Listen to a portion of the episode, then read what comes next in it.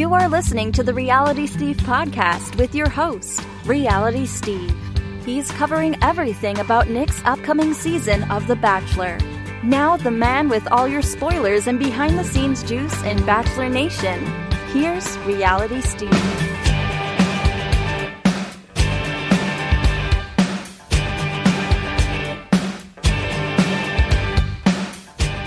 How's it going, everybody? Welcome to podcast number 13. I am your host, Reality Steve, a very special guest for you today. It is a former contestant on this show, someone that not necessarily a triple threat because she never appeared on the Bachelor Pad franchise, but she was on three seasons. She was a finalist on Juan Pablo's lovely season of The Bachelor. She was a contestant on the first season of Bachelor in Paradise. She was a contestant on the second season of Bachelor in Paradise. You know her. You love her. Her name is Clare Crawley. Clare, how you doing? I'm doing good. First of all, for the record, this triple threat business, if I could have been on um, Bachelor Pad, I would have done that in a heartbeat and I would have killed it because I think I'm way better at challenges than I am at love. So, for the record. Yeah. Um, I guess we could see that by now. Here we are. well, we'll get into all that. Anyway. Um, on reality too. Yeah. Um, so here we go with your situation on Juan Pablo season. Let's just start from the beginning. Um, I, I, this is something that I've always said about you and mm-hmm. commenting about you when talking about you on this show. I've always thought that you were very naive to the whole process of The Bachelor. Were you familiar with the show at all, and how did you end up on it? Um, you're actually totally correct on that. I at the time was very, very naive to it because all I had known about the show was that it was about love, it was about romance, it was about finding somebody that could be your perfect match. That's all I knew about it. I had never watched a single season, which was my bad. but I just I, I had come come hot off a really crappy relationship. And one of my best friends at the time, you know, suggested to distract me from that crappy relationship. She's like, why don't we make you an eHarmony profile and a Match.com profile and sign you up for The Bachelor just to distract me from this idiot? So I was like, okay. So, you know, literally in my yoga pants on my porch, we made this silly two minute little video and sent it in and it really at the time distracted me from it. And i guess it did the job but each callback and each callback was like okay this is helping more and more and more. And even if i didn't make it further than that second callback then the third callback then the initial trip to la like if i didn't make it past that it did its purpose and distracted my mind. So it's pretty cool. So the first night comes and you come out of the limo with a fake baby bump. So explain that. Why did you go that route? Which producer probably talked you into doing that? Like, how did that whole idea come about? So, no producer talked me into it. It was actually my idea because what had happened was I had gotten a dress. I had ordered a dress and it came in the wrong size. So it came too big and I tried it on and the producers were looking at me tried on and I'm standing there looking in the mirror and I'm like, I straight up look pregnant in this thing. Like I look like I'm six months pregnant in this thing. And then they looked at me and they're like, okay, you are ridiculous, but I like it. So I just started laughing and I was like, wouldn't it be hilarious? Like, has there ever been a pregnant contestant on the show? And, and, and in real life, pregnant women date. I mean, they date. It happens. Pregnant women need love too. It happens. But I just thought it was something so funny. And in my head, I'm like, okay, this is all in my favor because A, I love to joke around. And if this dude does not get my sense of humor, then he's not the one for me. Also, I want to have babies one day. And if if he if it scares him enough to freak him out, he'll send me home day one. I didn't even know the guy. So whatever. If he doesn't get my humor and if he doesn't want to have kids like that, then not my problem. Send me home.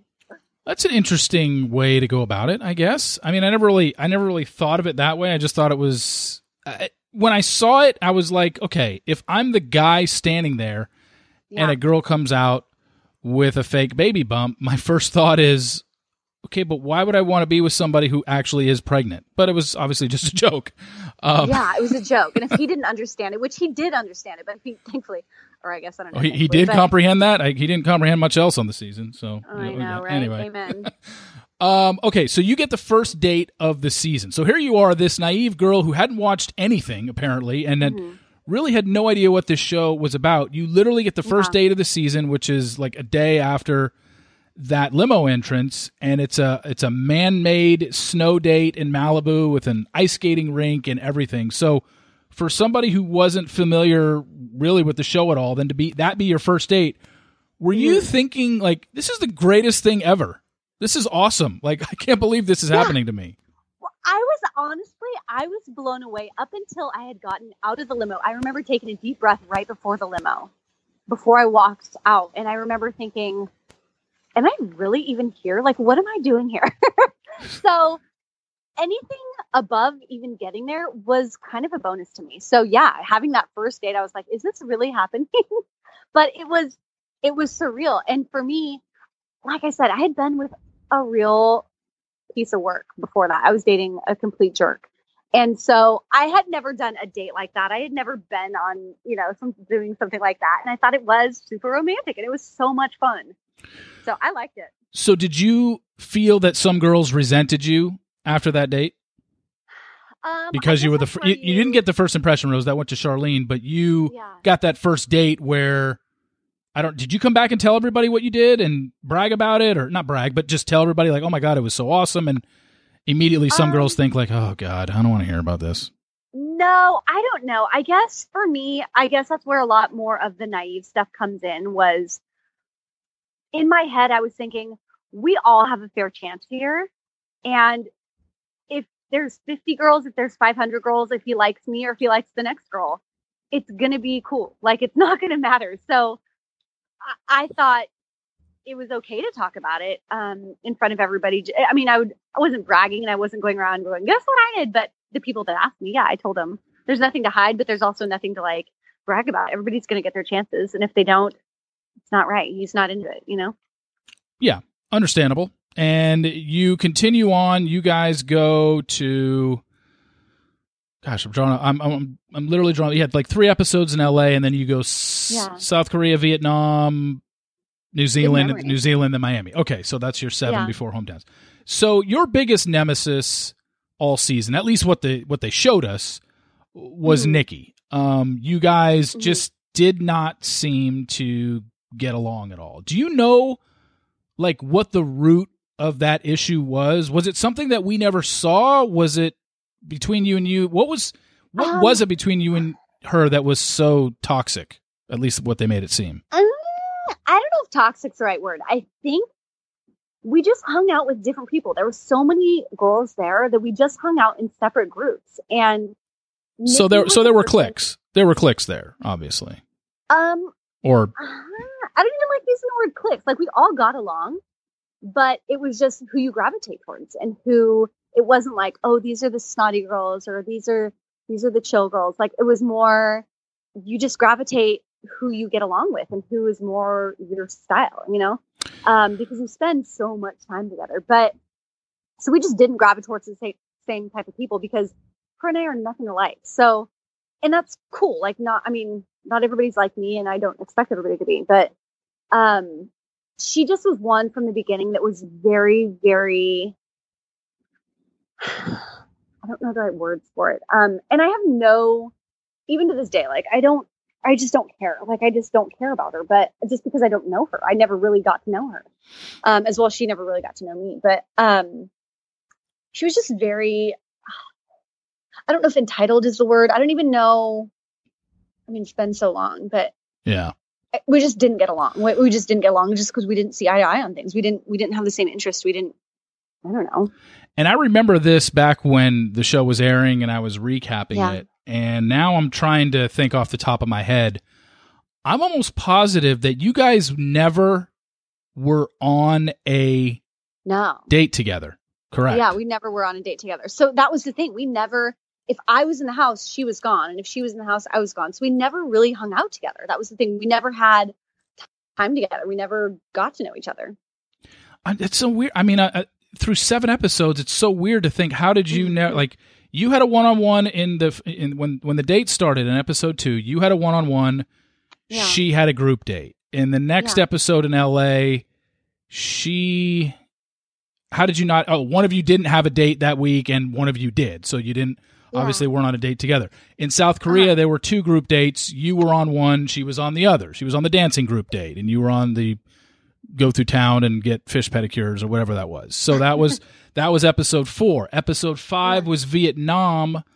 Um, what happened in Vietnam in terms of dates? Was that your second one on one or no, or her first? Um, that was I was on a group date. I feel like in Vietnam, and that and that would have been Nikki's. the water basket. Yeah, and that and that would have been Nikki's first one on one because she had had back to back group date roses. So now here we are at episode six. Yeah, Uh, episode six was New Zealand. Who you had a one on one, and she was on the Zorbing date. Is that correct? She was on the when they went down the hill. I'm assuming because that was a group date. Yeah. Yeah, and you had a one on one in Uh-huh. New Zealand. So now my now, now that brings us to Miami, and she had a one on one, and you had a group date. So it's amazing that you guys never had uh, a date together. I mean, I remember it at the time, but now thinking about it, I, I, if you were to go back through every season since Juan Pablo's, there's Yeah. no way that the top two girls never had a date together for the first seven episodes. I guarantee it's never happened, just off the top of my head. So that is that is definitely weird. And obviously, I, I heard a lot of things. I've even reported them on my site in regards to Nikki. That Yeah. um, you know, her edit that she got pretty much saved her ass because I've been saying it for years through sources that had mm-hmm. told me back in the day that Nikki couldn't have been more of a bitch in the house if she tried, and none of it was ever Hey, shown. you said it, not me. None of it was ever shown. So when it's airing, are you bothered? Were you when it was airing? Were you bothered by the fact that, gosh, like, why isn't this being? Why aren't things about her being shown? Or did you were just like whatever? For me, it was even more so. It wasn't like, why aren't they showing how things really happened? Even on my end, it was like, that's not what happened, or that's not what was in. I meant by that, or that's not even what happened there. So it's the piecing together of things that it just was so. I didn't understand. You know, my head going into it, I was going. If I'm a good person and I have a good heart, they Yeah. can't make me look bad. You know, like, Yeah. they can't possibly make me look bad. But I guess they can. You know, they can do whatever they want to do, and that's what you essentially sign away. Is this is all really happening, but you're allowed to do what you want with it, and make it appear certain certain ways. But you know what Yeah. you sign up for. and know? I think I think it, it all came to a culmination in Miami when I think it was the cocktail party before the rose ceremony where you guys were sitting there. It's one of the No. funnier moments in the show ever. But that's the thing. No, like there, what a lot of people don't understand is there's there's a lot of breaks where they're like, okay, we have to readjust the cameras. We're gonna sit here and just take a break. Or a lot of times they say we need to um like check audio sounds and on our mics because we're all wearing mics. And Yeah. so they'll say, don't talk, don't say anything, just sit there. We're checking mics. And so you're sitting there and honestly too, it's probably two, three, four in the morning. So you're exhausted. So you're like, I have no problem sitting here looking like a zombie, zoning out, probably having the brattiest look on my face, not because of who's sitting next to me, more so that I'm zoning out and I'm tired and they're doing a mic check, you know? and then it airs show you that. and then it airs and you're like, "Wait a second, that's not even that's not even what Yeah, happened. put- We weren't sitting there for 10 minutes not talking to each other." Yeah, and they put some cricket sounds in the background Yeah. and it looks super awkward. Well, yeah, and then we'll we'll get to what happened to you later on in Paradise with kind of the same deal. But um yeah. let's let's talk about Juan Pablo for a second. Um, Yeah. I think a lot of people that watch this show and a lot of people that are like super fans of the show Mm-hmm. have he's been universally slammed as one of the worst bachelors that they ever had, uh, just Mhm. because he his English wasn't great. It seemed like he didn't comprehend a lot of things, understand things that yeah. people were saying to him. Your initial attraction to Juan Pablo, like, was it legit? Was it real? Like, were you really into this guy? him and I had really good chemistry together. Um, and it was easy. I think with that said, you only get such a limited amount of time together that when it is easy, you don't you don't have those awkward silences or you don't have those like long drawn out, okay, tell me more about this or tell me more about that. So in my eyes, I had never gone through a show like this. Who who does, you know? But when you have such quick time together, you're going, I guess that's how it goes. I guess I'm just taking that for face value for who he is and that's all you see. And so yeah, it's easy, it's effortless, it's good. And and him and I, in all fairness, did have I think a good connection. Um as far as that, you know. So it was easy for me. Yeah, and I think that uh, in the beginning, especially when you have the first date and you guys hit it off as mm-hmm. as you did, there's probably a part of you that was like, okay, I can, you know, I can see this. If if maybe you yeah. didn't get your first one on one till episode five or six, I think your feelings might have been different for somebody I who was naive agree. to the process. I totally agree. It just seemed it seemed easy, and I was like, well, I guess this is how it goes, and like I told you earlier, if, if there could have been 500 women there, and I just felt like for me, it was like, okay, he likes me, I like him, and we'll just see where this goes. And if I get eliminated next time, it's cool. Like it's not for me. You know, I, I had that attitude the entire till the very last end, um, till the end of it. It wasn't like if it's not me, it's not me. You know. So as it's go- no as it's going along, at what point in the process, what location were you at where you were like, God, you know what? I I could make it to the end, or I could see myself being in his wife, being his wife. Did you? Was there any particular moment or a date that you were on where you were like, you know what, this could actually work? I, I'm like, now I'm invested, really invested. Um, I never really felt truly like. How do I say this? I never told him I loved him because I didn't love him. Um, I could see myself falling for him, and I did tell him that. Yeah. But dropping the L bomb is still huge to me.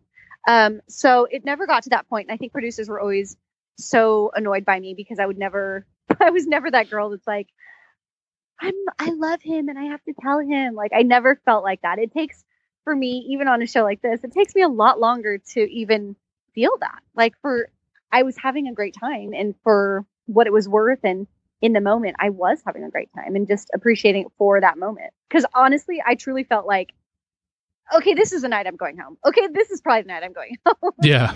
I think, I think when I felt uh, emotionally, which takes a lot for me, um, was the moment after him and I went in the ocean in Vietnam, um, when he just laid into me about that. It crushed me, Steve. Like it really, really crushed me. And I, I'm kind of thankful they didn't show it, but I had an epic meltdown and I was like, I want to go home right now. Well, yeah, let's, let's, that was going to be my next question because you talk about the good times that you had together and yeah. I think one of the biggest ones, obviously the ones that everyone remembers was the the time you guys you guys go into the ocean in Vietnam. And. I, and Clare, I don't know if you've ever fully addressed this, but we're mm-hmm. we're in the trust tree right now. Just uh, it's just you and me and a gazillion other podcast listeners. so I'm going to ask you straight up: Did yeah. you have sex with Juan Pablo in the ocean? No, one hundred percent, thousand percent. I did not. And what I what I'm blown away by is I've said it a million times. That never happened. What was weird to me is how adamant he was to ream me for quote unquote what happened. But if he was so concerned about his daughter, if he was so concerned about how that night looked, why wouldn't he come out and say, no, that didn't happen? Like I have yet to hear anything out of his mouth to say like, no, that didn't happen, which blows my mind because it didn't happen. Um, and actually not only that, like that was one thing that really, really rubbed me like sour. Um, was how in in productions and um, was how they made that look because that was nothing more than. And honestly, Steve, I've told everybody this. That was in the ocean, one of the greatest moments I've ever had in my entire life. And for production and them editing to ruin it and kind of make it look like something that it wasn't, uh, just killed me. Killed. Still makes me so upset. So re- it it goes down as like one of the greatest moments in my life. Refresh my memory. I, I remember. Mm-hmm. I remember it it happened, and then I remember there was a talk. It was the talk at the cocktail party, and he pulled you aside and Yeah. and kind of gave you a, a reaming or a, not a tongue lashing, but he was. But wh- what was it again? What did he say to you at that um, cocktail party um, after you guys had been in the ocean? yeah, he basically said, I don't, I don't even remember, but he, he talked down to me and was basically like, what happened in the ocean wasn't good. It wasn't right. We shouldn't have done that. Um, blah, blah, blah. I don't even remember what he said, to be honest, but So what was he referring to then? If you if you know you didn't have sex, so what was he referring to? I think he wanted to keep things fair. And I think he was referring to how it possibly could look. Oh, um but and and taking into account his daughter and taking all that kind of stuff into account oh, he didn't want it to look a certain way um as well as not be fair to the other women if he did happen to choose somebody other than me it Yeah. would not have looked good at all which i agree but what had happened was i mean there's so many other ways he could have gone about it but with his lack of communication skills i think he did the best he could by communicating that which I would have done it differently. I would have said it differently. I, I would have just said, even if he didn't like what happened, he participated. You know, he came to the door. I, I gave him plenty of opportunities, Steve. I was like, hey, and I mean, let's talk about it. Let's talk about what happened in the ocean. Let's talk about that night because for me, it was nothing to do essentially with him, is what sounds crazy, but it had nothing to do with him. yeah. I was going I was going down to the ocean. I had invited every single one of the girls with me and they all remember it. Like I was like, I want to get out of this hotel room. I have never been on a plane prior to this, let alone on the other side of the world. And I normally was a person that was super prone to like panic attacks and anxiety attacks and to be on the other side of the world and t- I didn't even know what it felt like to be like what a warm ocean felt like. So I was inviting the girls. I'm like, can you come down with me to the ocean and go swimming with me or at least feel the water? Um, see what it feels like because I don't know if I'll ever be back here or will have this opportunity. Um, and all the girls are drinking and having fun. So they're like, no, no, no, no, no. So Huh. I went down there and the producers were like, well, he's the reason you're here. Why don't you just invite him to share in this like moment with you of, you know, going, wow, this is kind of like a bucket list thing. Like this is amazing, you know? Yeah. Um, which it was. And so he had shown me where his room was earlier because he invited me back to it to go swimming on the group date. Um, so I just went to his door and I walked up and I said, Hey, I don't want to come in. I don't want to bother you. Um, and by the way, the producers had told me they're like, he's wide awake, he's watching baseball, like he's up. So basically, So you went to his door with the exact opposite intentions of, let's say, Corinne going to Nick's door. Correct. Yeah. Correct. No, I just he didn't even have to partake in it. Like I the producers and I I mean I thought it was a good idea. I was like, well, he's the reason I'm here. And if this does end up something amazing, I would want to share this moment of me not having a panic attack, me not having anxiety. And for anybody who has panic and anxiety, it's like a huge thing to not have it. And in that moment, I was like, God, this is unreal.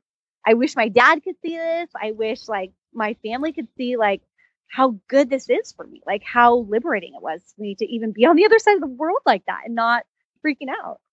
So I wanted to share that moment or him to share that moment with me. And I, and I offer, I was like, Hey, if it's weird, cool. If it's not, come with me. I just want to go feel the water. Even if we dip our toe in, like, I just want to feel the water. Hmm. Um, it'll be two seconds. And so he's like, yeah. He, before I even finished my sentence, he was like, let me grab my sweater. Like, I'm coming out.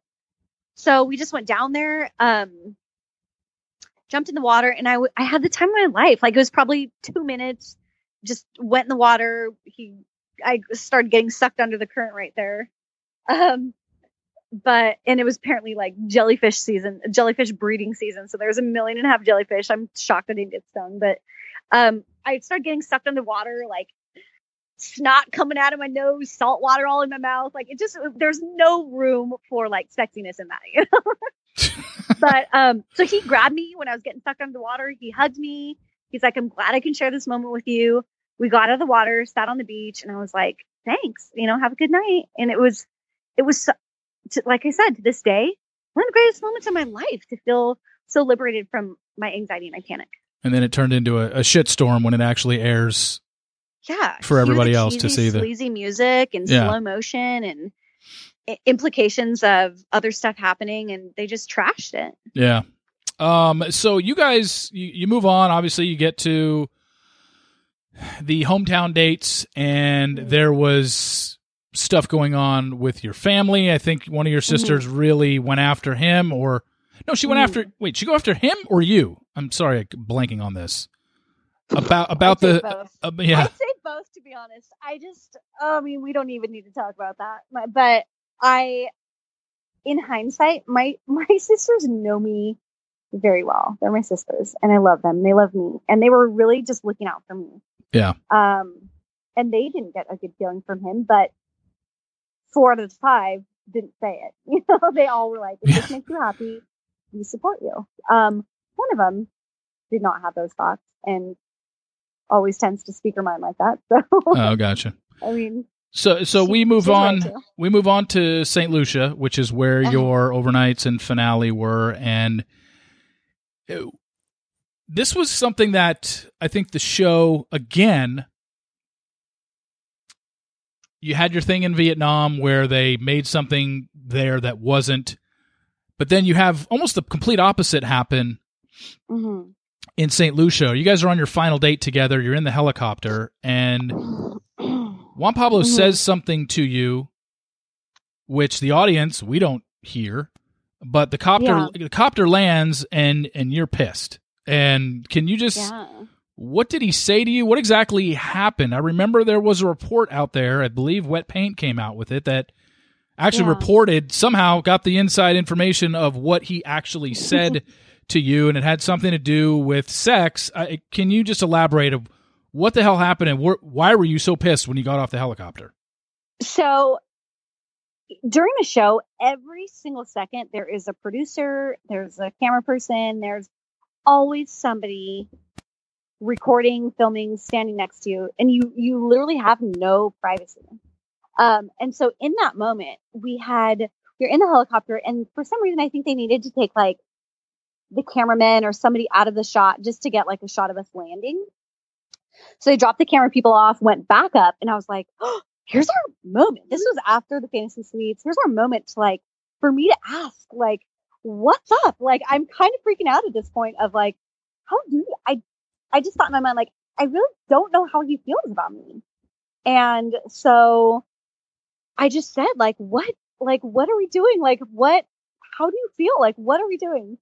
And he, he just had this face like, well, I don't know you, but basically, like, I like everything physical about you. And in that moment, it just kicked me in the gut. And I thought, I've invested so much of my personal time, my life into this. And we've spent a good amount of time together up till this point. And that's what you choose to tell me what you like about me or how you feel about me. That's what you choose to say.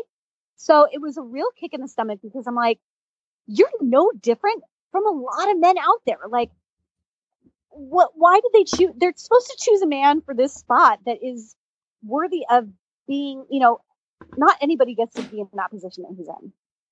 And they chose him and he, you know, with that kind of like juvenile attitude. It was just like, that's what you choose to see. And I'm investing my heart and that's what you want to say you like about me. Guys like that are a dime a dozen, you know? Yeah. That's not what I was there for. That's what I was running away from. Like, I wanted to be seen as so much more than that, which I am and we all are, you know? So it just kicked me in the stomach. So as soon as we landed, it was probably literally like two or three minutes. We landed and I had my mic on and I just, the producers that are behind the camera, they were pretty far away. And I just remember grabbing my tank top and I held my mouth right on top of the microphone and I said, get me out of here. Oh, so you want, you want it out before the, yeah. Because that was when it was down to two, right? That was just when it was down to you and Nikki. Yeah, I said, "Get me out of here." Oh wow. Um. So we went back to the hotel. I mean, it was just like an awkward. They're like, "Okay, what's going on?" we went back to the, ho- I went back to my hotel by myself and he went, did his thing. And I told producers, I that's when I said, I want to go home. I don't want to be treated like that. I don't want to feel like that. I don't want to be disrespected like that. I'm like, it was such an insult. So And you still I had your night portion of the date coming up. This was your last chance before the final rose ceremony happened, and you won out. So what? yeah, Wow. Well, and they obviously, I mean, think looking back on it now, now knowing this story, uh, and obviously knowing that you stayed around, there was Mhm. obviously no way that they were going to let you leave because then they have no finale, right? I mean, well, that was the thing. They, I think they were in like a catch twenty two because they knew they hated him, and they all the ones that were dads, that were husbands, they were like, we want to kill him. Um, and they said they're like Clare, there's a black Escalade sitting right outside this hotel. If you want to jump in it and go home. Um, but with me, I there was like a promise I had made to myself um, going into this show and kind of into it. I one thing of my shortcomings in a relationship up until that was when it kind of got tough and when it got scary in relationships, I just wanted to like run and hide. I wanted to run away. So I had promised myself, you know, I, whatever it is, I'm not going to run away and I'm just going to stick it through. And I wanted to ask him, can you imagine though, Steve? Like at the very end, if, if it's your fiance and he's like, Hey, I love your body. I love physical. Like I like kissing you. Yeah. That's a compliment. Like that's good, right? yeah, If it's somebody that has no intention of that and he's like, Yeah, I like your body. I just like kissing you. That's an insult. And I didn't know the difference between, I didn't know which was the answer because you can't say, Yeah, I'm going to choose you or no, I'm not going to choose you. So I was in the position of like, A, I don't want to run and I don't just want to run away and not know the answers, but I want to know which one it is. And so producer said, Tonight you can ask him. And I did. Did we see this? What did he say? I don't remember this. I mean, your season was Um, like five years ago, and I'm trying to remember like what I happened sa- on that. But what did he say? I I know they showed the night portion of your date. If you, I remember you Yeah. guys on a couch in Yeah. his room or whatever the case, were back at his place. Yeah. What No, happened? I asked him. I said, I, that's exactly what I said. I was basically like, what are you going to do? Because what happened was not cool and I didn't like it. It made me uncomfortable. Um, and I need to know kind of where your head is at. Is it you and me? Like, what is it? What's the answer? Like, what is it? And he said, he straight up sat there and he was like, Clare, yeah, I can see myself being in Sacramento. I can see you living with me. I can see being together with you. I can see being around your family. Like, I want all of that. And so it sounds like somebody coached him really well before that conversation. I don't know, but also in my head, I'm thinking that's what I want to hear. Yeah. No, I mean, Um, because as far as coaching, yeah, you're right. It doesn't look good when one girl leaves and there's one down to one girl, or you know, essentially me and Andi, both of us leave, going screw you. Yeah. like that doesn't look good at all. that's right. So I think that they wanted to for sure encourage me to stay. So not a day or two after that would have been the final rose ceremony. I can't remember if you had the Yeah. first last chance date with him or or Nikki did, Yeah, but remember? so final rose ceremony day rolls around. You wake up that morning and Mhm. what? What was your sense of what was going to happen that day? I I honestly didn't know. I felt I could have gone either way. I think I felt like all I had was my own heart and my own gut. And I felt like I'm going to do what I'm going to do and I can only feel my feelings. And I was in it. I was invested in it. I wanted it to work and I wanted to believe that he had good intentions. Um and was backing up what he told me the night before. If he had told me, Clare, I that is, it is just a physical thing, I would have been out so fast, Steve. Like I would have been gone so Yeah. fast. But I think any girl would in that not the impression situation. Yeah. But yeah, but for me, I was like, I'm just gonna go up there.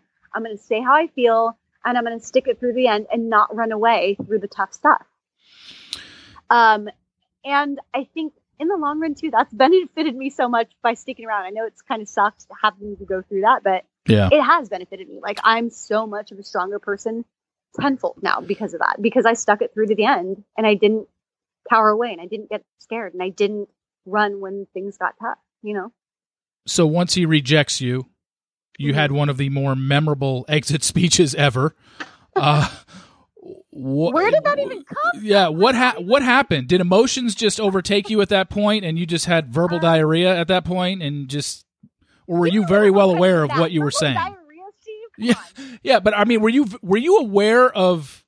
I, I had this discussion when I had Courtney Robertson on last Uh-huh. week, and we Yeah. talk about her and I talked about the fact that when you say things, whether you're in an ITM or whether Yeah. you're on a date, you're not you're not actively thinking what the ramifications of this will be No. three months from now when it airs. So when you say to a guy on national television after he essentially dumps you at the altar, like you know what you said about I don't remember the exact quote, but you remember what you said. I think a lot of people remember what you said about his kids or not being a good. Yeah. You wouldn't want him to be the father of your child or your children. Well, okay. what was it again? Here- So I don't misquote you.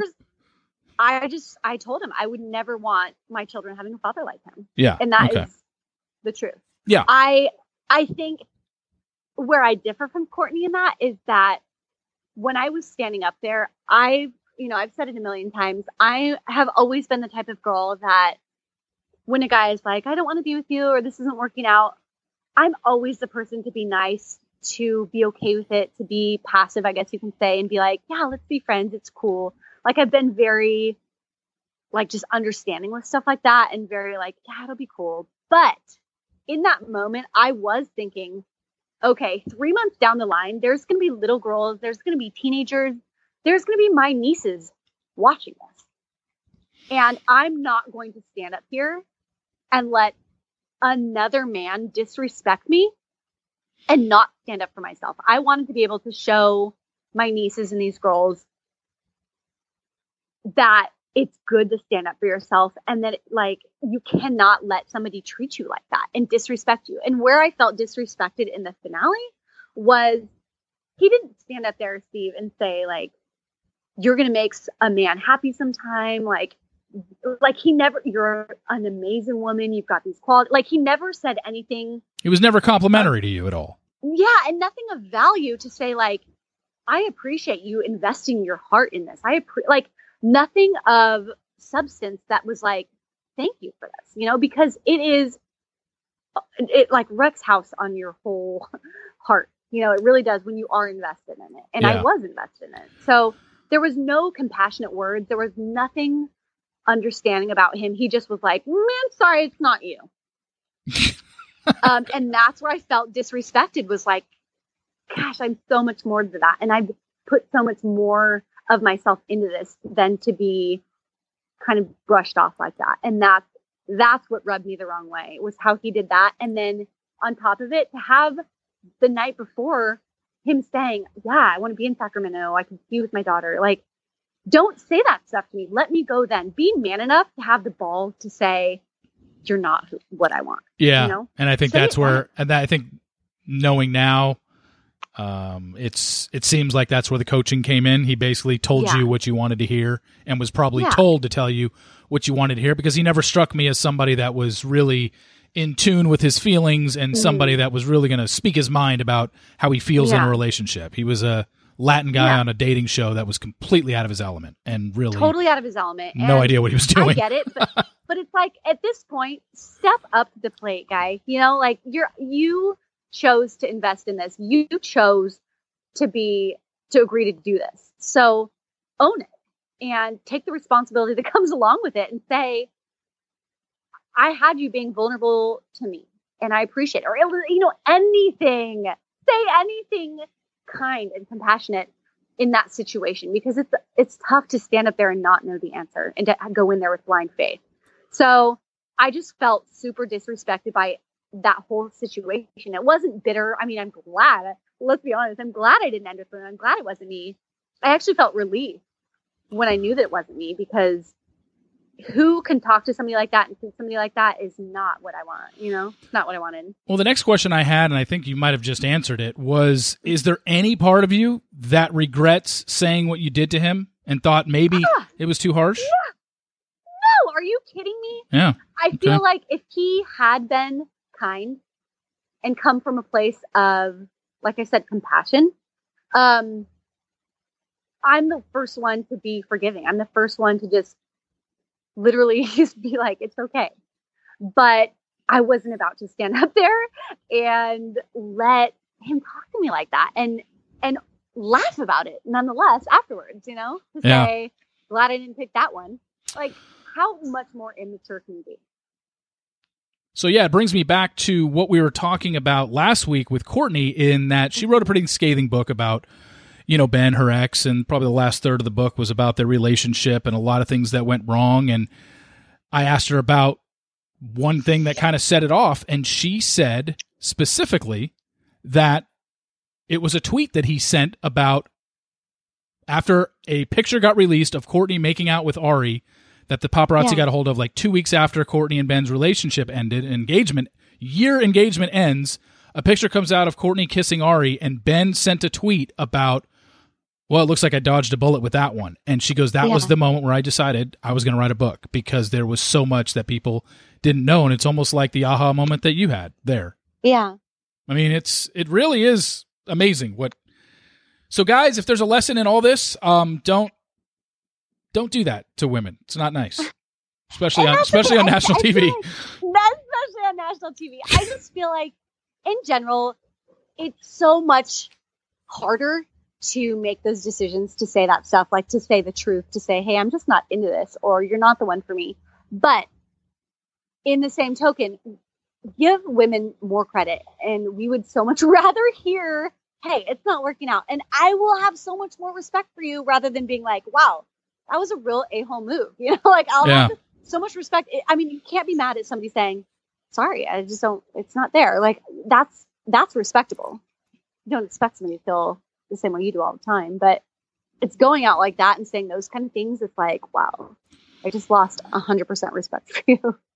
Well, that's great. I mean, we're 40 minutes in, and it was all on Juan Pablo, and I I appreciate your I appreciate your candidness on that because that was some really good stuff and insight from somebody that lasts, you know, to the end of the show and kind of the Yeah. emotional roller coaster it sounded like you went through on that season. And I know it was four or five years ago, but it's still Yeah. pretty relevant in your life. It was a major part of your life. So Yeah, and I still, I mean, it still is like I get people asking all the time. Well, they're like, "Oh, do you regret going on the show?" And I think they see it as a certain negative thing in my life, and I want to. T- I, I mean, I always tell everybody, I'm like, talking about it doesn't bother me because you know it gets more of the truth out there. But on top of it, it it's those tough things that you go through, and it's this was one of the toughest things I've ever been through in my life. But it's because of stuff like that that does make you wiser and make you stronger and make you more empowered. It made me more empowered as a woman. So I'm nothing but appreciative of the circumstance. Hence why I went on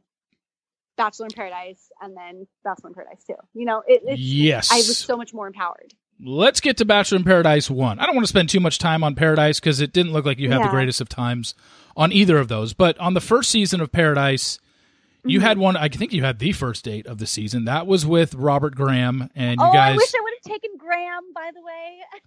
Oh well, then oh, okay. Well, we'll get to that in a second because that was your part of your major storyline of of your first season on Paradise. But you Yeah. you end up on the first date with Robert Graham. You guys climb some pyramid or something and had fire ants on your legs and whatever. Do you know I Um, had I had a foreshadowing dream about that, Steve. Do you know that? what? I had a dream. I had a dream. I'm not even joking. Before I got to paradise, I had a dream that I was on the top of the building of some building, ruins or something, which I've never been to in my life. And I was holding my hands outstretched and I was like soaking up the sun. It was the best, one of the best dreams I've ever had Wa- in my life. was the dream And with Robert Graham or just any guy, or was a guy in the dream? A guy was not in the dream. It was Oh, just me okay. doing this. And I was like, that's kind of what swayed me to go do this was like, I had a dream about that. And then I was like, what if I actually get the chance to do that? That would be amazing. So I did, which was really cool. Wow. And then I think in the other one was you had a date with Chris Bukowski, which I, Ugh. I remember was like a massage or something. And I was so was- tired that day. And I was, I think we had some big epic date planned. And I just remember crying in the bathroom. I was crying in the bathroom. You know, when you just, I mean, maybe you don't know this, but yeah, when I get really, really, really tired and cranky, I get like a baby. I just cry. I'm like, I don't want to do this. I'm hungry. I'm tired. I don't want to do this. Especially knowing he was not a guy that I was interested in. Nothing personal against him, but I just wasn't interested in him. Um, And so I was like, all I want is a massage. and so they're like, okay, if we can't get you out of the bathroom, we'll at least do that. So I was like, very thankful of that. Now this was Bachelor Pad one, which was in Tulum. The other two have been in in Playa Escondida. I remember hearing a lot of bad things about Tulum. Um, people complaining Mm. about the accommodations. How bad was it in Tulum? Um, the I don't remember a lot about it. The only thing I remember, which is so funny. I mean, okay, not funny at the time because I am a person that is so phobic of throwing up. But every single per there was one rose ceremony or like one or two days where every single person was throwing up left and right. And From I'm what? here Food poisoning or something? I don't know. I don't know if Oh. it was food. I don't know if it was water. I mean, I don't. I I don't know if it was just a bug going around. I have no idea. But I was in full panic mode. Panic had set in again. And I remember we were standing at one of the rose ceremonies, and Lacey looks at me. We're like in the background, Lacey looks at me, and she was like, "I'm gonna throw up." And they were mid recording, you know, filming, and I'm like, "Oh!" I just pushed her off the back of the um the riser thing, and I was like, "Get her out of here!" Because I hate throw. I would have chain reaction thrown up too. It was so bad. But every single person was like sweating, pale as ever, throwing up. It was. We had to stop every three minutes. The rose ceremony went to like six in the morning because everybody was throwing up. It was so terrible, Jeesh. traumatic. There were there were a few relationships in Bachelor Pad One. Some that lasted. You know, you had the whole Lacey and Marcus thing. You had M- Michelle and Cody and and whatnot. But one of the more interesting relationships, at least I thought during the season, was you and a raccoon. Oh my god, I can't even tell you. I so tell tell us about Rocky the raccoon or whatever his name was. I had a lady come up to me the other day at my salon and she was like, I'm not even joking. She came up and she was like, honestly, she had the most, I don't even know the look she was giving me. Sarcastic, like this look of like looking down on me. And she was like, I just have to ask, why would you talk to a raccoon, Clare? Like, how dumb can you be, basically? And I looked at her and I'm like, who's the dumb one? Like, do you really think I was talking to a raccoon? like, unfor- I would have rather have talked to a raccoon. I was talking to Alon, um, one of the producers. So, Yeah. uh, I mean, we that- all I think we all figured it was a producer. I didn't know it was Alon, no, but yeah. not everybody figured it was a producer. I still get blown up about raccoon memes and raccoon pictures and raccoon stuffed animals. Like, I'm like, I didn't even know there was raccoon there. well, yeah. Yeah, I mean, people wait a minute. people that bought that, and uh, you know, it was just like, okay, it's just obvious she's not talking to a raccoon. People, but that's what this show does. I mean, Bachelor in Paradise is a little more lighthearted than The Bachelor. They like to do things like that. You know, your first season, they didn't do those cheesy intros, which are Yeah. really funny. The second season Oh, and third so season, they did. Those are funny. Yeah. And it just shows the show is a little more lighthearted. But yeah, when they try to make it seem like you were talking to a raccoon when it was obvious you were t- either talking to another cast member or a producer, it was just like, okay, we we get it. But um Yeah. you did have drama with Ashley Frazier on that, and I think it all stemmed from the very first you got that first date card of the season and asked Graham Mhm. to go on it, and then she got upset because she felt she had dibs on him. So that's when you you just like, all right, I'll just change it, change it to Robert. Was Yeah, I didn't care. I just felt like if Graham and I were going to be anything, if anything was going to come of it, one stupid, silly first little date was not going to make or break it. And so I was like, if she's so bent out of shape about it, I'm the type of girl that's like, I will support every woman. Do your thing. If you want to go for it, go for it. It's it wasn't. I mean, it I, it wasn't the end of the world to me. It wasn't traumatic. It wasn't like calling dibs. It wasn't. I think that stems a lot from insecurity. If they're like, I gotta be the one, I gotta get his attention, I gotta go on that date with him. It's not that serious, you know? yeah, So I no, totally understandable. And I don't I even remember how you ended your time on. Obviously, you didn't get a rose at a rose ceremony, but yeah. you. So Bachelor Pad one ends. You don't. You keep saying bachelor pad. I mean, paradise. gosh, Paradise one ends. Uh, you. uh, So try and put yourself back to the day that you left Paradise. Yeah. that first season. It seemed like it Mhm. really didn't go well for you. Kind of seemed like a whole shit show to begin with. Yeah. Did you ever So- think when you left that day that you would be back on that show again? And what changed your Oh, mind? God, not a chance. Are you Okay. kidding me? Well, I was not a chance, not a chance in the world because I just it wasn't it wasn't my style. Bachelor in Paradise, I'm such an old lady when it comes to like I like being in my bed and watching movies and reading books and I'm such a low key person and I don't drink. And so Paradise is a lot of drinking and a lot of partying and a lot of staying up late and it's exciting and it's fun. I just think I'm past that phase in my life of doing all that kind of stuff hardcore. So it wasn't exciting to me. Um I think with that said, I loved the first Paradise better because my girls were there. You know, like you know I love Michelle Money and um I think it's obvious her and I have good friendship going and yeah. it, Lacey, like I just and Sarah, like I just I love those girls, and so it made it so much fun.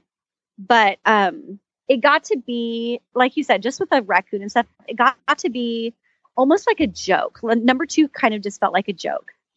Um, Yeah, you come on too, and they bring you in. I think one thing that probably worked against you was they brought you in a day late, so everyone had kind of already yeah, teamed up, kind of and connected. everybody knew each other. Yeah. I didn't know anybody. I didn't know anybody, and So what made you go on to then? Like what what was the thing that changed your mind? Because you said there was no way in hell you ever thought you would go back on. What made you change your mind?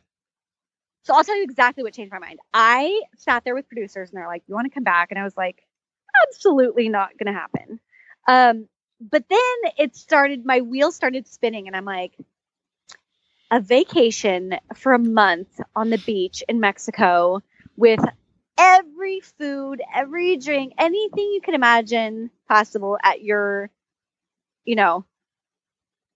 like at your fingertips Yeah. and i'm I, I this is so embarrassing, but I literally went to producers and I was like, "Do you think like you can film everybody and just do their thing? I'm just gonna be reading my book, tanning in the background, and just kind of hanging out. But I'll just stay out of everything." But the one thing I did want to do was I was like, "Can you just maybe send me on a date of like something really, really scary and adventurous because that's what these are about. You know, like that's what they do on date, date shows like this. And there's always the fun, exciting dates of bungee jumping or whatever. So I was like, I could go do that. Like, can I just go? I'll I'll rally. You know, I just want to go have fun, lay out, tan. It sounded like a good idea Yeah. at the time. Sounded like a good idea at the time, and then you're Always. stuck Things in a hot work. yoga class with Mikey Tenerelli and his junk in your face or whatever. I mean, essentially is what it was. It was Um, so funny. I'm like, what am I doing different here? I do yoga all the time anyway. So I'm like, what am I? I wanted the adventure day. What am I doing? Well, then- what I do in Sacramento. Well, then you did get somewhat of an adventure date because you get a date with Jared where you, I think you guys went bungee, it was bungee jumping, right? Or yes. that's right. So you go bungee was- jumping with Jared. Yeah, I was gonna leave, and I was like, I'm kind of over this. I don't. I didn't get to do a fun date. I was probably my only date. There's no guys I'm interested in. No guys I you know care to date, and I was happy. I was having a good time, but um, it was just like there's nobody coming that I want. There's nobody here that I want. It's all kind of funky. It just I felt out of place, and so I was like, I want to go home. And Jared was like, I want to go home too. So he gets a date card, and if I don't know the whole Ashley everything, I, I don't know what happened, but he was just like, instead of going home, will you go on the date with me? So of course I, I was like, I knew it was going to be an adventure date for sure. So of course I wanted to do it. I, I couldn't leave Mexico without doing something epic. So because of the Jared Ashley I, this long standing thing, what what are we? Uh-huh. What are they? Did you Yeah. ever when when you went on that date with him, I, I don't even remember on that portion if she was still hung up on him, but you did you get like the stink eye from her after that? Like did she was she not a fan of Um, yours after that or It was funny watching the show back because I had zero clue that she was even into him. Like her and I had never had a conversation. We had never had an interaction. There was nothing in the world that I was like even knew. I mean, watching it back, I see everything and how obsessed with him she was.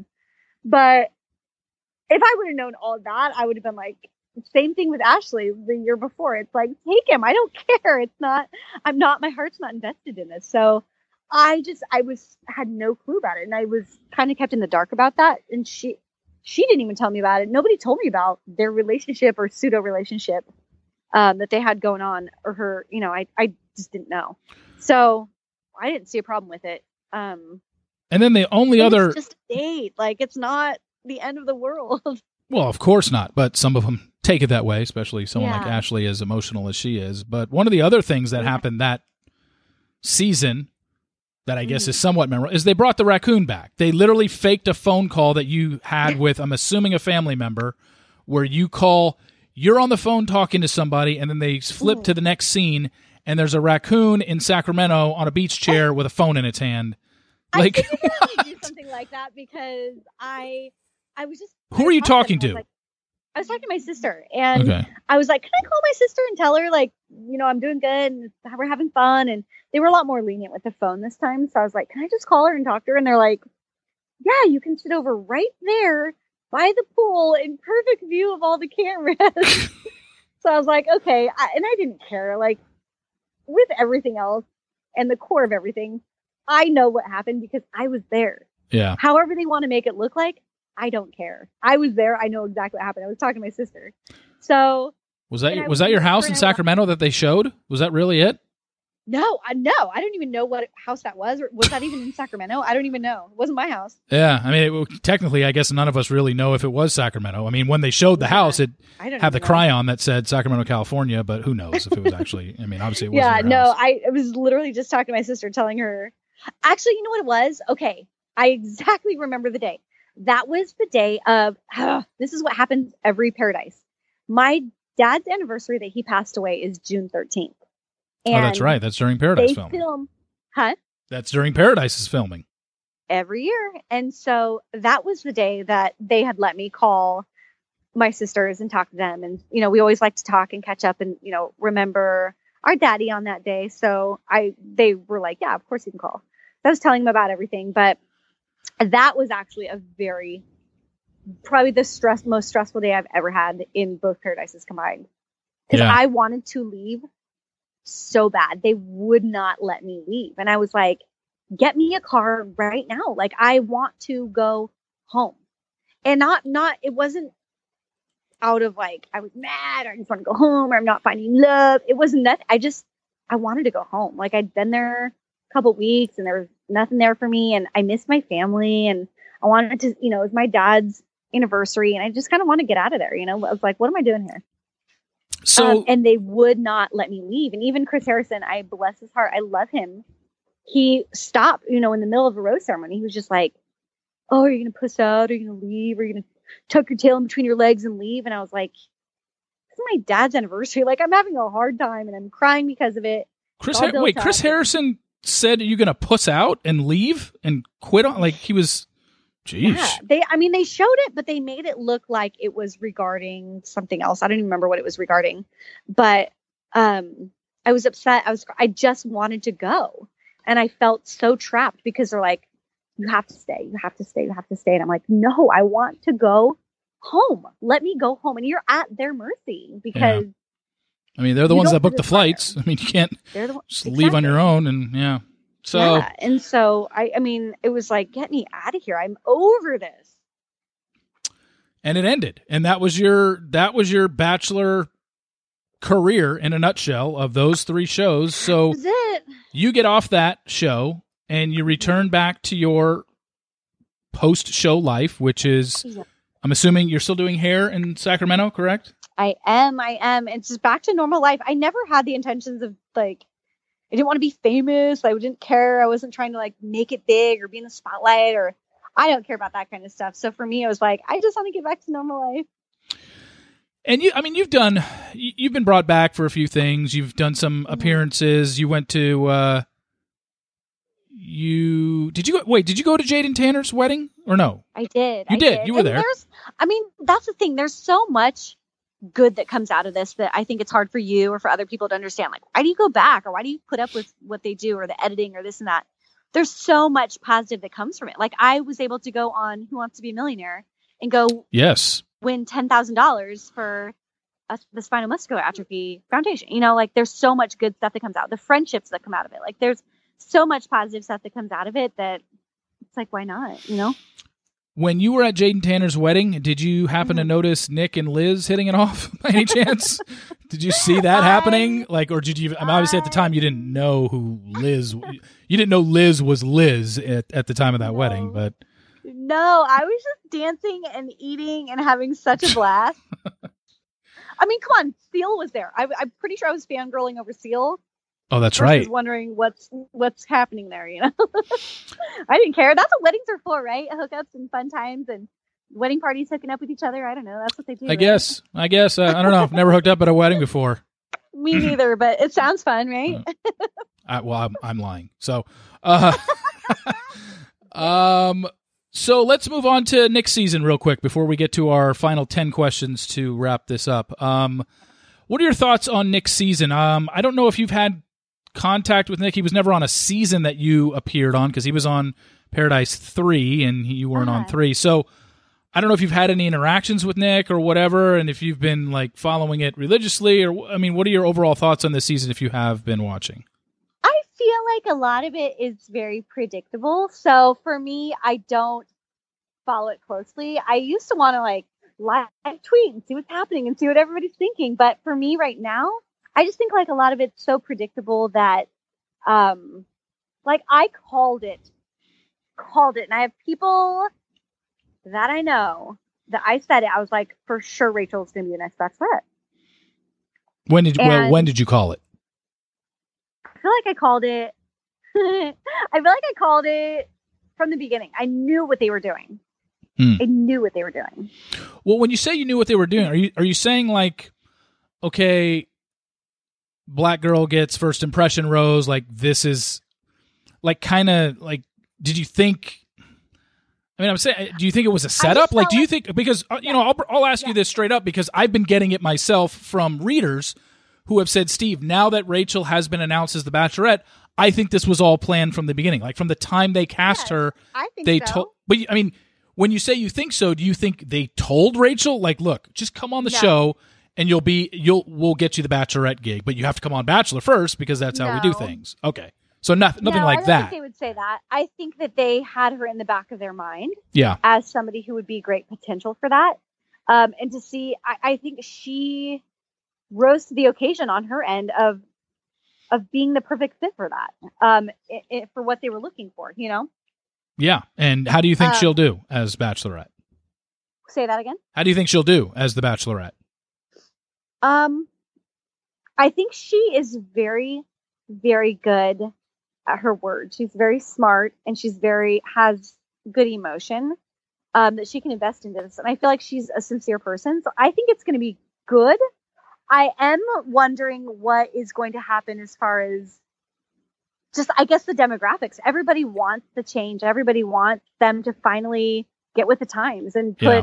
regular, real people in there, you know, and not just the same typecast person every time. So I think it's something good. I'm wondering because they have so long had such a pattern of what they did that with the same type of demographic that I don't know how it's gonna go. Like, I hope it goes good because she, I think she'll kill it. I think she'll do such a good job. Um, and it'll be fun to watch. It'll definitely definitely be fun to watch. Well, speaking of Bachelorette, just going back to back when you got off your season and anything like that, was there ever any talks with you? I mean, did they ever bring it up to you? Like, hey, what do you think about this? Yeah. Were you ever a, a, a yeah, contender before they went with Andi? people like I mean, when they talk about like Taylor, they talk about Luke, or they talk about people, they're like, they thought they were going to be it. I thought that they, I mean, I, I told them I didn't want to do it because it was so much pressure, but they were, of course, they were bringing me down to LA and seeing if I wanted to and seeing if I was interested in it. Um, but I think they just want options, you know? Oh, okay. So you were, you were talked to, but it would never got to the yeah, no. fairly serious stages and whatnot. Correct. Okay. Correct. Um, so let's play America's favorite game show, let's which is now I think I think I've done it four times, maybe five. I can't remember. But um, okay. well, let's see. We did it with Casey. We did it with Nick Peterson. We did it with Courtney. We did it with Possessionista. So yeah, this will be five. Uh, this is the rapid ten. This is where I ask you ten random questions. Some might be show related, some might not. But just to okay. give the audience a little bit, uh, get to know Clare Crawley a little bit more. So question number one Mm-hmm. I think based on this interview, I we probably know the answer to this, but might as well ask it anyway. Which was your favorite season to be on? Bachelor, Paradise first season, or Paradise second season? Uh, Bachelor, hands down. Yeah, I kind of figured that after. Obviously, because of the traveling. Yeah, and just the fact that you had uh, it was just it looked like more fun for you. It was. Uh, question number two. You obviously are a hairstylist in Sacramento. What percentage of your clients want to talk bachelor stuff with you? um, it depends who you're asking because I have such an established base of clientele that I've had prior to the show that just know me and don't care. Oh, Um, ironically, those are the people that I talk about Bachelor with. It's the new people that come in that want to come in just to talk Bachelor that it's so weird to say this, but it kind of offends me. Like, come in because you like the quality of work that I do, that I spent so many hours on my feet, so much education doing, learning. Like, it's almost an insult to say, I just want to come talk about The Bachelor. And yeah. I get it, I understand it, but it's like, come to me because of my craft or my skill, not because of getting the scoop. You know, I, I'm not going to stand on, hurt my back and stand on my feet all day long just to talk about Bachelor. like, that's how I make my living. That's I, not from Bachelor. I make my living from what I've always done. you but know? But I got to imagine I got to imagine you did get more clients because of it because people did want to. Now, as Um, annoying as it may be, it, it's money in your pocket, correct? I mean, that's the way you make money. Yeah. Yeah, correct. But a lot of times it was more of I'm such a private person that ironically I Yeah. I didn't want to get asked those questions. I didn't want to be put on the spot while I'm just trying to do my job. You know, it, it was awkward for me. So I, for a long time, I didn't accept new clients. Um, now that a lot of time has passed, it's fine. And, you know, Okay. Qu- whatever. question number three. I asked this to Courtney, so I'm going to give you the same question. The best and worst pickup lines you've gotten from a guy in Bachelor Nation, and was it through him sliding into your DMs? You don't have to. Oh, my you don't have to give up the guy. Just bet Uh-huh. the best like line you got, and Uh-huh. worst line you've got, if you can remember. I don't fall for that kind of stuff. So for me, I it does not go in down in the DM. Um, But they've tried. Has someone tried in the DM? yes. Okay. Yes. Um, there's been no good pickup lines though, unfortunately. Like, come at me with some good ones. That's that's what I'd be interested in. Come at me with some good ones, then I'll maybe be slightly entertained. Do you remember? I mean, do you remember like one that was just really bad that sticks out, and what they said? um, honestly, none jump out. I th- I think a lot of guys these days from from Bachelor Nation, I think they're just they just they get women who are not part of Bachelor Nation just throw themselves at them and that's the easiest way to go and they want the easy way the easy way out you know so Hmm. i'm more supportive of that for them Okay. Question number four: Who is your current male celebrity crush? Oh my god, you're gonna laugh so hard. I can't even tell you. I'm so embarrassed. Uh oh. what? All right. Well, let's let's well tell it to me, and then I'll let you know. But it's strictly because that I've been watching Dexter for a Oh. little while now. And I'm What's what's his name? show. Michael Michael C. Hall. Is that his name? Yes. Dexter of all the people. Oh, I'm the obsessed with Dexter. Current male celebrity crush is Dexter. He's like possessive and just protective of his lady and just and then and then He's kills like them, doesn't he? I mean, I don't watch Dexter. I'm I'm, aware, I'm aware of what the show No. is. Doesn't he kill all his people? Doesn't he kill his He's women? ride or die for his lady. Like I just love it. I just love it. That is the most. I, I gotta say that. that's it's easily the most bizarre celebrity male crush we've had on Rapid Ten. Wow. Catch me the month when I finish the, when I finish the seasons, and it might be different. But for right now, I'm obsessed with Dexter. Okay. Um. All right. Let's Something just about that ginger, you know. let's just, yeah. Let's okay. Let's just move on from Michael C. Hall. That is so bizarre. All right. Um. Question number five. You have mentioned in interviews and or tweets that you are a Uh-huh. huge fan of the Golden Girls. oh, Which no more. Which Golden Girl do you see yourself most like when you grow up, and what is your favorite episode, if you I have love one? that you say when I grow up. Um, who do I see myself like? yeah, when when when you're their age, which one do you think you'll most likely resemble?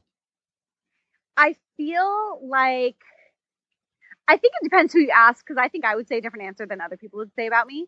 But I feel like I'm a combo of the two. Is that bad? Well, which two? I, I okay. I'm a combo of I've definitely mm, I've uh, okay. So I've definitely got some rose, Mm-hmm. but I also have like I feel like the uh who do you think? I don't know. I'm, I'd be curious your guess. Um. Well, wait, wait a second. I, I I know all their actor names. I'm forgetting their character names. Estelle Getty was the older, the mother. Uh-huh. What was her? Yeah. Soph- Sophia, Sophie, Sophie. What was Soph- Sophia. Sophia? is who she What was. Bea Arthur's name? I don't remember on the show. What was her character name? Oh my god! Okay, Bea Arthur. Oh my god! Why am I blanking? I'm so embarrassed. We need to end this interview. I'm so embarrassed. I don't even know this. Um, Bea Arthur. Why am I blanking? I know Rose, Blanche, Sophie, Sophia are, th- are the three of the four, and I don't remember Bea's name. Bea Arthur's character name. What was her name? Why am I blanking?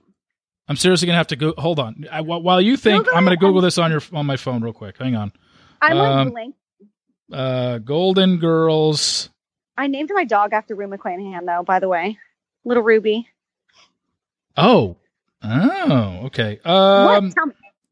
Spicy Rose. Uh. Strong Will. Dorothy. Dorothy was her name. Dorothy.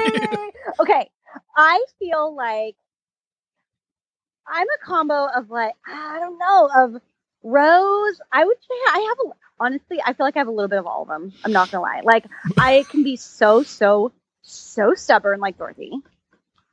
I can be very sassy like Rue McClanahan. I can be. I mean, I'm all of them. You That's can be you can be an airhead like Betty White, and I've been known. I've Yeah. been known to be a little bit of a flighty airhead. That's naive. and Um, Sophia was the uh, the smartass, the smart aleck. she's just uh, she's just a punk that is so jaded, and I just love Yeah. it. And she's a, a little sass. So I think I'm I'm just all of them. That's what I love them. Okay. Um. Do you remember a favorite episode? Do you have a favorite episode that sticks out? All of them. So All of you, you you answer all of them for which one are you, and of all the episodes, you're like all of them. Okay. Steve, don't question me. This is why I am obsessed with them. Like I I just I watch it. I used to watch it over and over and over. Their DVD. I had all their box DVD sets. I'm so obsessed with them. I just okay. Here's why I became obsessed with them though. Like you know, sometimes the world could just be so stressful, so harsh, so sketchy, and just so terrible. There's so much bad going on in the world that that was like my relief at the end of the night. Some nights was just to throw on good-hearted, wholesome, funny, real jokes. you know? Seventy year old women. uh, yeah, we get it. um. I love them. Okay. Uh, question number six. Since I don't remember if you were even asked this on your bachelor profile, and if you were, I don't remember your answer. If you could be an animal, what would you be and why? What kind of question is that? Who But that, they ask that on the ba- on those bachelor profiles on the that we see on the bios that come out every year. They're always asked like, if you could be an animal, on, which one on, are you? Come at me with something original. I know. I lo- I. I uh, I just you're gonna have to answer it. Go ahead. If I was to be an animal, I would love to be a squirrel. A squirrel.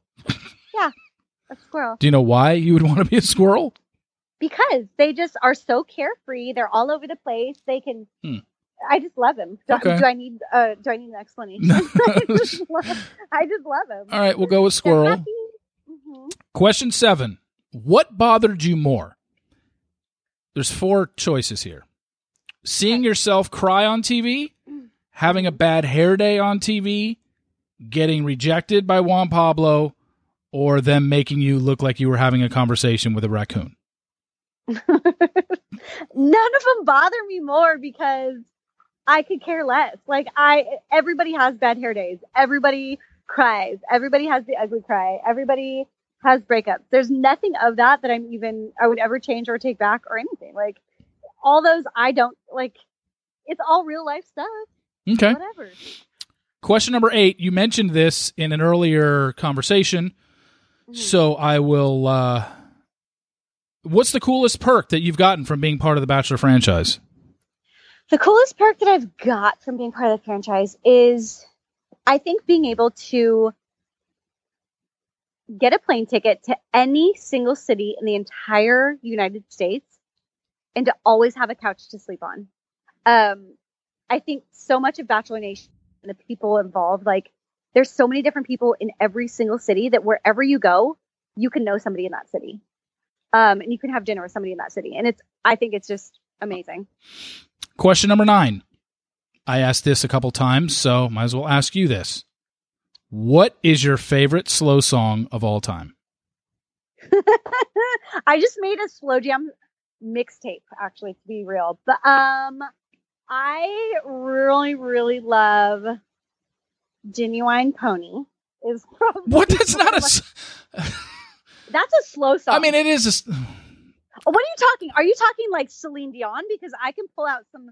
Celine Yeah, I mean, I, I, yeah, I, I would. uh, I was thinking like along those like, like I guess when I say slow song of all time, maybe I meant more like dating slash love song. Maybe that's Like what I was what- going because Ginuwine, Ginuwine ride that pony is not a is not a love song. I mean, I guess it could be used in. I, I guess it could be playing if there's lovemaking going on, but I just I don't know what kind of lovemaking you do if you're playing Celine Dion, but I'm playing Ginuwine Pony. yeah, so yeah. watch Um, out. so, uh, so any Celine Dion Dion song is your favorite? Um, I love them all. s- I slow mean, jam. She, I play Celine Dion when I'm getting ready in the morning. When I'm taking my shower, Celine Dion is bumping in my in my bathroom. Like Heart Will Go On, like Titanic stuff. Yeah, Wow. yeah. absolutely, absolutely. Okay. Well, this is question number ten. Murder me. and I've Mhm. decided that I'm going to start. This is going to be the new trend for question number ten, because I got this off of a uh, talk show that I saw once. And it's a little variation off that. It's called "Explain Your Tweet." So, question number ten: Explain your tweet. On August 12th of last year, you tweeted Oh, this. Dear Lord, I just had the sketchiest, worst experience with Handy. I don't know how this company exists. what happened with Handy? What is Handy? I don't. You know what? I didn't even look. What is Handy? First off, Handy's a house cleaning service. okay, At the time, I did not have a consistent house cleaner. It was yours truly. okay, So I had somebody had recommended them to me. So I called them. I paid for um three hours of house cleaning. Keep in mind my house is not huge at all.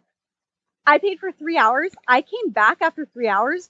She was in my kitchen drinking a soda, had turned my heater all the way up because she was cold, um, and had only cleaned my kitchen for three hours. And I'm like, what did you do the rest of the time?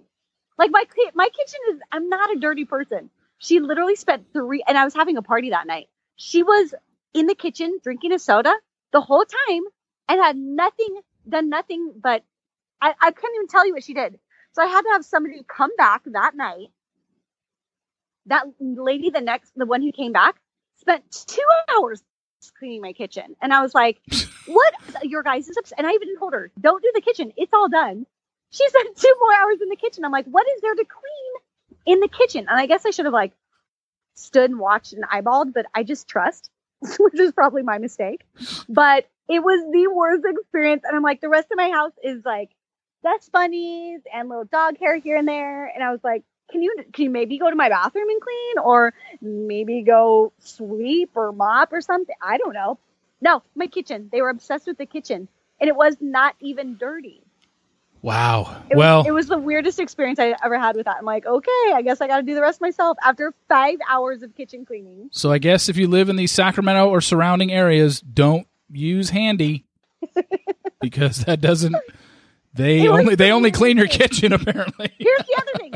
Here's the other thing. You can't talk to anybody. It's all through email. And each time you email, Oh, it goes to a different person. So I was having 20 different conversations with 20 different people about this one bad experience. It was crazy. Oh my gosh. It was so horrific. Well, Clare, you have completed Rapid 10. You did a great job, uh, other than on the Golden Girls question. Um, but uh, thank you so much for coming on. You were about as candid as a guest as we've had. That was uh, a very, very interesting trip down memory lane with Juan Pablo season and everything like that. So. I know, way to hash it, huh? Yeah. Oh my gosh. So thank you so much for coming on. I really appreciate it. And down the line, I'm sure I will bring you back on and we'll not rehash everything again, but maybe talk more current. Hopefully, have some yeah new stuff to talk about. Yeah. So uh, thank you very much, Clare, for for joining us. I really appreciate it, and uh, we'll talk to you in the future. Absolutely. Take care. Thanks a lot. No problem. Thank you very much to Clare for that. Wow. Like I was, you know, I was expecting her to recap this. I mean, I was going to ask her questions about Juan Pablo's season, but she was. I didn't think she would be as candid as she was, and that was really interesting to hear. And I, I think I have a little bit different impression of Clare after now having spoken to her than I did before, because that was kind of that was surprising. I'm still kind of I'm a little bit flustered because I was not expecting that. And it was and in a good way. Like she was really really good. I really appreciate her answers and opening up about everything that happened on Juan Pablo's season and even, you know, on Paradise and everything that happened there. So thanks again to Clare and thank you all to listening uh for I think listening to podcast number 13 and we will be back next week with podcast number 14 doing the same thing. We got your recaps on Tuesday. We got your reader emails on Wednesday.